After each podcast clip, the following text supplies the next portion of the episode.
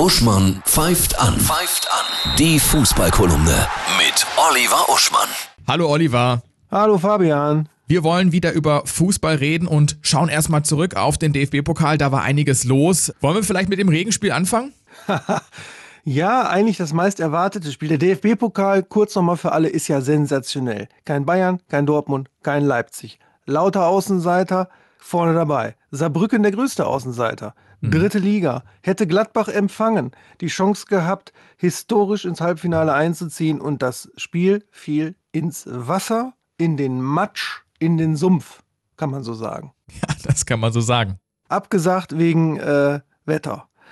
Da sind wir gespannt, wann es nachgeholt wird und ob Saarbrücken es tatsächlich schafft, unter die letzten vier zu kommen. Ansonsten, wenn man sich das anschaut, St. Pauli verliert im Elfmeterschießen zu Hause gegen Düsseldorf. Ja, Hertha Berlin, die ja auch witzigerweise immer "Wir fahren nach Berlin" singen, obwohl sie schon da wären, verliert zu Hause gegen Kaiserslautern. Hallo Leute, Kaiserslautern.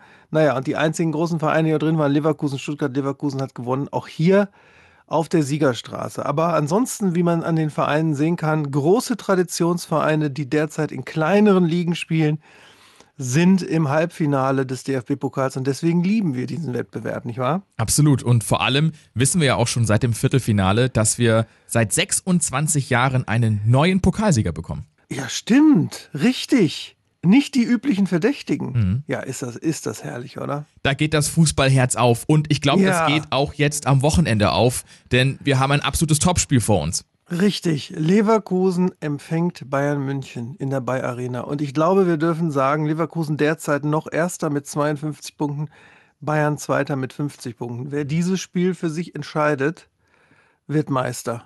Wenn die Bayern Leverkusen schlagen zu Hause, dann passiert wieder das, was immer passiert, dann werden die Bayern die Nerven behalten und den ersten Platz verteidigen. Mhm. Aber wenn die Leverkusener daheim in ihrer Arena die Bayern schlagen, ich glaube, dann marschieren die durch.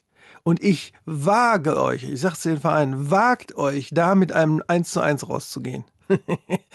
Würde aber natürlich Leverkusen auch so ein bisschen in die Karten spielen. Sie sind ja ungeschlagen bisher. Das stimmt, aber ich vermute, bei einem 1:1 mit nur 3 Punkten Vorsprung kriegen wir den Nervenflatter, wenn die Bayern nicht geschlagen haben. Ich glaube, ganz Deutschland drückt Leverkusen die Daumen, oder? So sieht's aus, auf jeden Fall. Dein Tipp? Mein Tipp, Leverkusen 2:1. Das würde ich mir wünschen. Stell dir mal vor, wir hätten jemanden, der endlich mal die Bayern-Dominanz durchbricht in der Meisterschaft und im Pokal dann ja auch einen neuen Sieger. Das wäre großartig. Wobei Sieger steht schon fest. Stell dir mal vor, wir hätten dann am Ende, was weiß ich, Kaiserslautern als Pokalsieger oder sowas. Dann wäre das eine historische, doppelhistorische Saison. Das hätte auf jeden Fall was. Dafür lieben wir den Fußball, trotz all des Geldes. Es gab ja neulich sogar wieder eine Riesenspielunterbrechung, weil die Hertha-Fans gegen dieses neue Investorengesetz da, gegen diese Regel protestiert haben. Ja. Trotz allen Geldes immer noch Überraschungen. Und wir können alle gespannt sein.